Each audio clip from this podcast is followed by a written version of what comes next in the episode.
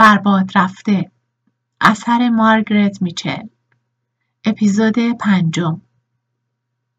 خورشید آنجا در افق پایین رفته بود و درخشش سرخ در حاشیه دنیا تبدیل به صورتی می‌شد.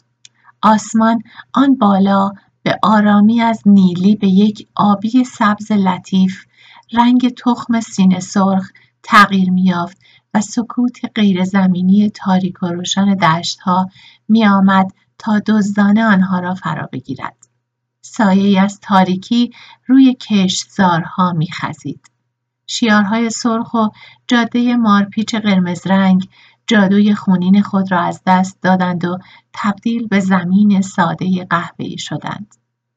در میان جاده در چراگاه ها اسبها، قاطرها و گاوها آرام ایستاده بودند. با سرهایشان روی حصار چوبی منتظر بودند تا برای شام به استبلها رانده شوند.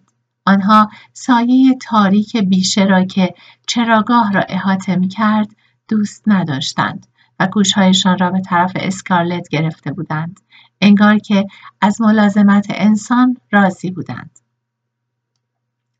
در تاریک و روشن غروب کاجهای رودخانه مرداب چنان گرم و سبز در نور خورشید بر زمینه آسمان رنگین به سیاهی می‌زدند و یک ردیف غیرقابل نفوذ قولهای سیاه آب آرام زرد زیر پایشان را پنهان می‌کرد.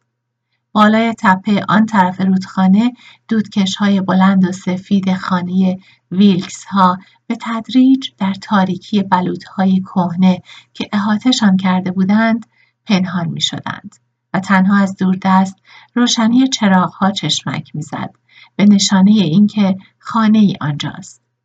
بوی خوش گرم و دم کرده بهار همراه با بوی مرتوب زمین های تازه شخ شده و تمام گیاهان سبز تازه‌ای که در فضا سرافراشته بودند او را به شیرینی احاطه می کرد. غروب آفتاب و بهار و گیاهان تازه رویده برای اسکارلت تازه نبود. زیبایی آنها را او به طور عادی انتظار می کشید همچون هوایی که تنفس می کرد و آبی که می نوشید.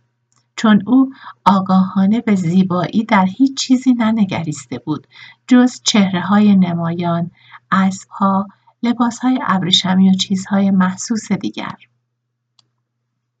با این همه تاریک و روشن پر از فضای روی زمین های خوب نگهداری شده تارا مقدار آرامش به ذهن مخشوشش آورد.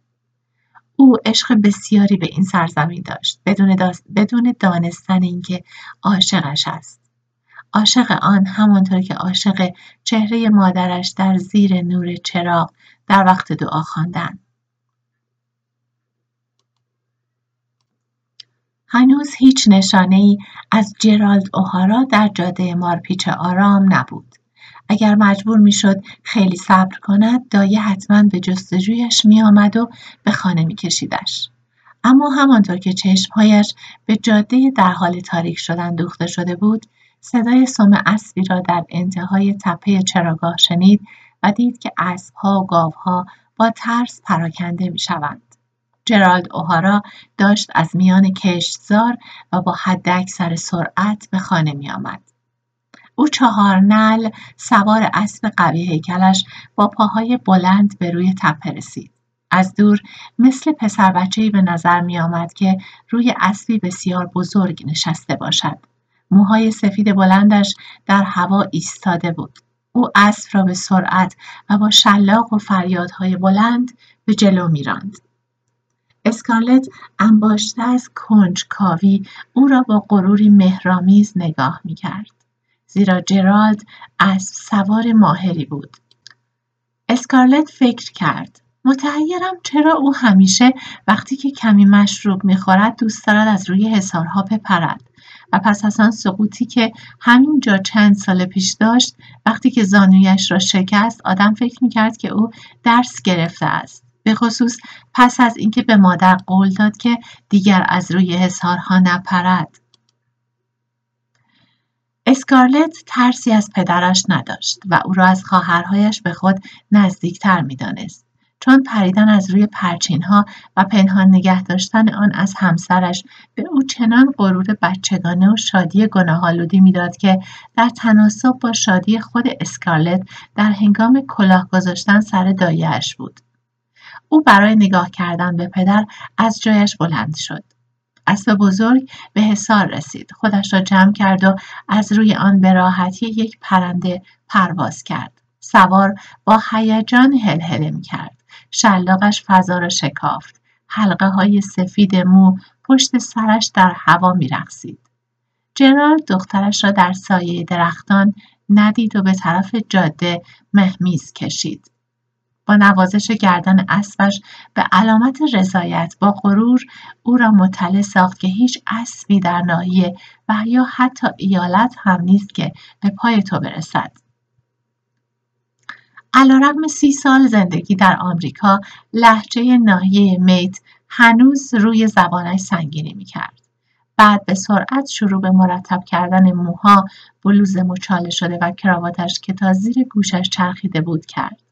اسکارلت می‌دانست این خدارایی عجولانه برای این انجام می شود که جرالد می خواهد هنگام روبرو شدن با همسرش ظاهر موقر مردی را داشته باشد که از یک ملاقات با همسایه ها متین و آرام به خانه بازگشته است. اسکارلت همچنین می‌دانست که همانطور که می‌خواسته موقعیت مناسبی برای شروع مکالمه با جرالد بدون پرده برداشتن از نیت حقیقیش را یافته است. اسکارلت بلند خندید. آنطور که دلش می‌خواست. جرالد با آوای او از جا پرید. بعد او را شناخت و چهره شادابش حالتی هم خجل، خجل، خجلت زده و هم جسور یافت. او با سختی از اسب پیاده شد چون زانویش خشک شده بود و افسار را روی بازویش انداخت و به طرف اسکارلت به افتاد. با نیشگان گرفتن از گونهش گفت خب خانم کوچولو بنابراین تو جاسوسی مرا می‌کردی و مثل خواهرت سوالن در هفته گذشته به مادرت درباره من خواهی گفت؟ در صدای خشن و زیر او تحقیر نهفته بود اما همچنین آهنگ ریشخند آمیز داشت و اسکارلت با فشردن زبان به دندانها به شوخی صدایی درآورد همانطور که سعی می‌کرد کراوات پدرش را درست کند. نفس او در صورتش بوی قوی ویسکی برمن می‌داد که با عطر نعنا معطر شده باشد و همچنین از او بوی تنباکوی جویدنی چرم خوب روغن خورده و اسب به مشام می رسید. ترکیبی از بوهایی که او همیشه با پدرش همراه می‌دانست و به طور غریزی در مردان دیگر دوست می داشت.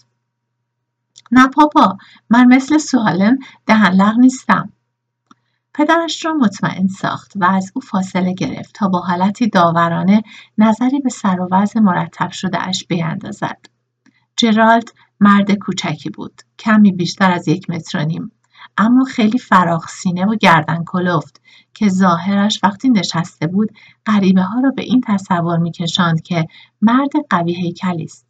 بدن درشتش بر پاهای کوتاه و ستبر استوار بود. همیشه پوشیده در چکمه های از بهترین چرم قابل تهیه و همیشه باز نهاده شده از هم مثل پسر بچه خودنما. بیشتر مردم ریز... بیشتر مردم ریزنقشی که خودشان را جدی می‌گیرند کمی مزهکند اما خروس جنگی در مرغدانی محترم است و جرالد هم همینطور بود. هیچ کس هرگز جرأتش را نکرده بود که فکر کند جرالد اوهارا مرد کوچولوی مزهکی است. او شست سال داشت و حلقه های مجعد موهایش سفید نقره‌ای بودند اما صورت زیرکش بدون چروک بود. چشمهای کوچک آبی سختش جوان بودند با سرزندگی بی کسی که هرگز مغزش را با مشکلاتی انتظایی تر از کشیدن کارت در بازی پوکر خسته نکرده است. چهرش همانقدر ایلندی بود که می‌توانست در طول و عرض سرزمین مادریش که خیلی وقت پیش ترک کرده بود باشد. گرد سرخ دماغ کوتاه و دهان بزرگ و ستیزه جود زیر ظاهر آتشین جرالد اوهارا نازکترین قلب ها قرار داشت. او نمی توانست تحمل کند که یک برده زیر مجازات رنج بکشد. مهم نبود که چقدر مستحق آن باشد. یا بشنود یک بچه گربه میو کند. اما او از این که ضعفش آشکار شود وحشت داشت. اینکه هر کسی او را ملاقات می کند در عرض پنج دقیقه قلب مهربانش را کشف می کند بر او ناشناخته بود و غرورش به شدت جریه دار می شد اگر این را می فهمید. چون او دوست داشت فکر کند که وقتی با صدای بلند دستوراتی صادر می کند همه می لرزند و اطاعت می کند. هرگز به فکرش خطور نکرده بود که در آن مزرعه تنها یک صدا اطاعت می شود. صدای نرم همسرش الن. این رازی بود که او هرگز از آن آگاه نشد چون همه کس از الن گرفته تا احمقترین کارگر مزرعه در این توانی پنهان و مهرامیز برای نگه داشتن او در این باور که حرفش قانون است شرکت داشتند. اسکارلت کمتر از هر کس دیگری از بد اخلاقی ها و داد و فریادهای او می ترسید. او بزرگترین فرزندش بود. حالا که جرالد می‌دانست به دنبال سه دختری که داشت پسری در کار نخواهد بود این عادت را یافته بود که با اسکارلت به شیوهی مردانه رفتار کند که بسیار خوشایند اسکارلت بود او بیشتر شبیه به پدرش بود تا خواهران جوانترش. چون کارین که کارولین ایرنه تعمید یافته بود ظریف و رویایی بود و سوالن تعمید یافته سوزان الینور مغرور به آراستگی و رفتار خانمانش. به هر حال اسکارلت و پدرش با یک توافق دوجانبه پنهان به هم پیوند داشتند. اگر جرالد او را در حال بالا رفتن از حساری به جای پیمودن صد قدم پیاده تا دروازه قافلگیر می‌کرد یا در حال گفتگو با جوانی که روی پله های جلویی نشسته بود خودش او را با خشم سرزنش می‌کرد. اما مسئله را به النی یا دایه نمی‌گفت. و اسکارلت هم وقتی او را در حال پرش از روی حسارها پس از آن قول مردانش به همسرش می‌دید یا وقتی مبلغ دقیق باخت او را در پوکر می‌فهمید همانطور که همیشه از غیبتهای توی ناحیه می‌فهمید از گفتن این همه سر میز شام همانقدر هنرمندانه پرهیز می‌کرد که سوالن بی هنرانه به بازگویی میپرداخت. اسکارلت و پدرش هر کدام دیگری را با متانت مطمئن ساخته بود که رساندن این مسائل به گوش الن ممکن است تنها او را رنج بدهد و هیچ چیزی نباید آنها را به شدار کردن مهربانی او بکشاند. اسکارلت در نور اندک به پدرش نگاه می کرد بدون اینکه پی ببرد چرا حضور او آرامش بخش است؟ چیزی زنده و زمینی و خشن در او بود که به نظر جذاب می آمد. با اینکه به هیچ وجه قادر به شناخت مردم نبود او تشخیص نمی‌داد که این به خاطر آن بود که خودش هم به درجاتی همین خصوصیات را علا رقم شانزده سال کوشش الن و دایه برای انجام آنها داشت. اسکالت گفت حالا خیلی آرسته شدی و من فکر نمی کنم هیچ کس شک ببرد که تا خرخره نوشیده ای مگر که دوباره رجزخانی کنی. اما به نظر میآید که پس از شکستن زانویت در سال گذشته پریدن از روی همان حصار جرالد فریاد زد و نیشگان دیگری از گونه اسکارلت گرفت. خب لعنت بر من. اگر دختر خودم به من بگوید که از کجا باید بپرم و از کجا نباید. گردن خودم است و مال خودم. و به علاوه خانم کوچولو تو بدون شالت اینجا چه کار می‌کنی؟ اسکارلت با دیدن اینکه او های خانوادگی را برای رهانیدن خودش از مکالمه نامطبوع به کار می‌گیرد دستش را زیر بازویش انداخت و گفت من منتظر تو بودم. نمی‌دانستم که اینقدر دیر خواهی کرد. من فقط در حیرتم که آیا تو دیلسی را خریدی؟ بله خریدم و قیمتش خانه خرابم کرد. او را خریدم و دختر کوچولویش پریسی را. جان ویلکس حاضر بود تقریبا آنها را مجانی بدهد. اما من هرگز نمی‌گذارم گفته شود که جرالد اوهارا دوستیش را در تجارت به کار می‌گیرد. من او را مجبور کردم سه هزار دلار برای هر دوشان بگیرد. پناه بر خدا پاپا سه هزار دلار؟ و تو احتیاجی نداشتی که پریسی را بخری. جرالد با عصبانیت فریاد زد. آیا وقت آن رسیده که دخترانم به قضاوت درباره من بنشینند؟ پریسی یک بدکاره کوچولو است و بنابراین اسکارلت به آرامی اضافه کرد. من او را می‌شناسم. او موجودی خجالتی و ابله است. او تفاوت به خشم پدرش ادامه داد و تنها دلیل اینکه تو او را خریده ای این بود که دیلسی از تو خواست بخریش. جرالد سرفکنده و خجالت زده به نظر می رسید. مثل هر وقتی که در حال عمل نیکی قافلگیر می شد و اسکارلت سریح به این زلالی او خندید. خب اگر اینطور باشد چه؟ آیا هیچ فایده در خریدن دیلسی بود اگر او می‌خواست مدام برای بچهش دلتنگی کند؟ خب من دیگر هرگز اجازه نخواهم داد برده از این محل ازدواجی خارج از محل بکند. خیلی گران تمام می شود خب یالا مل و سگ بیا برویم شام بخوریم. سایه ها سنگین تر شده بودند. آخرین رنگ سبز فام آسمان را ترک کرده بود و سرمای کمی به جای هوای مطبوع بهاری نشسته بود. اما اسکالت درنگ کرد. سرگردان بود. چطور موضوع اشلی را پیش بکشد؟ بدون اینکه جرالد انگیزش را دریابد. این مشکل بود. چون اسکارلت ذره زیرکی نداشت و جرالد خیلی بیشتر از آن شبیه به او بود که نتواند هیلگری های ضعیفش را دریابد. همانطور که اسکارلت در آن نفوذ می کرد و پدر در عکس عملهایش به ندرت موقع شناس بود. ساکنین دوازده بلود چطور بودند؟ مثل همیشه.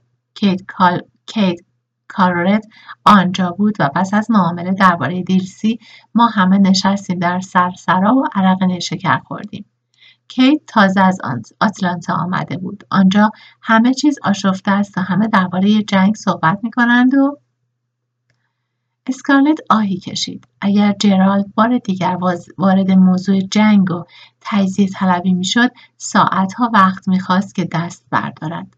او حرف را به جای دیگر کشاند. آیا آنها چیزی درباره کبابخوری فردا نگفتند؟ حالا که فکر می‌کنم می‌بینم گفتند. خانم اسمش چی است؟ دختر کوچولوی شیرینی که سال گذشته آنجا بود. تو میشناسیش دختر همه اشلی. او بله خانم ملانی هامیلتون. اسمش این بود. او و برادرش چارلز هم از آتلانتا رسیده بودند و اوه پس او آمده؟ بله آمده و چیز آرام و شیرینی است بدون یک کلمه حرف همانطور, یک، همانطور که یک زن باید باشد. حالا بیا دختر معطل نکن. مادرت به چه ما خواهد آمد؟ قلب اسکارلت با آن خبر فرو ریخت. او همش امیدوار بود که چیزی ملانی هامیلتون را در آتلانتا نگه دارد جایی که به او تعلق داشت. و دانستن اینکه پدرش طبیعت شیرین و آرام او را ستایش می کند آنقدر متفاوت با طبیعت خود او مجبورش ساخت خود را آشکار کند. اشلی هم آنجا بود؟ جرالد بازوی دخترش را رها کرد و برگشت. دقیق به چهره او خیره شد. آنجا بود؟ اگر علت آمدن تو به اینجا و در انتظار من ماندن این است چرا آن را بدون از این شاخه به آن شاخه پریدن نگفتی اسکارلت هیچ چیز به فکرش نرسید که بگوید و احساس کرد صورتش با آزردگی سرخ می شود. خب حرف بزن. باز چیزی نگفت. آرزو کرد که می‌شد پدر را از سر باز کرد و به او گفت که دهانش را ببندد. او آنجا بود و, از من خیلی با مهربانی حال تو را پرسید. همانطور هم خواهرهایش و گفتند که آنها امیدوارند هیچ چیزی باعث عدم حضور تو در جشن فردا نشود و من تضمین می کنم که هیچ چیز مانع نخواهد شد. بعد زیرکانه گفت حالا دختر این جریان تو اشلی چیست؟ اسکالت به بازوی پدرش آویخت و به کوتاهی گفت هیچ چیزی نیست. بیا برویم پاپا. او اعتراض کرد. پس حالا تو می‌خواهی که به خانه برویم. اما من همینجا خواهم ایستاد تا اینکه تو را بفهمم. حالا که فکرش را می‌کنم تو این اواخر قریب بوده ای آیا او تو را بازی داده است؟ آیا او از تو خواسته زنش بشوی؟ اسکارلت تنها گفت نه. جرالد گفت نخواهد هم خواست. خشم در اسکارلت زبانه کشید اما جرالد با یک دستش او را در آغوش گرفت. خانم زبانت را نگه دار. من همین بعد از ظهر به طور کاملا محرمانه از جان ویلکس شنیدم که اشلی با خانم ملانی ازدواج خواهد کرد. فردا قرار است اعلام شود. دست اسکارلت از بازوی او افتاد. پس حقیقت دارد.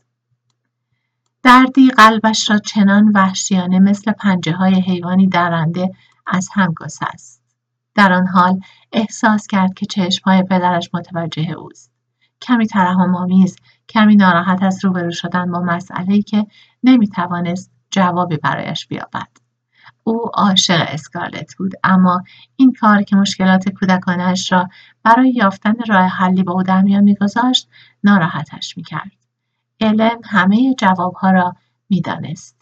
اسکارلت میبایست مسائلش را با او در میان میگذاشت.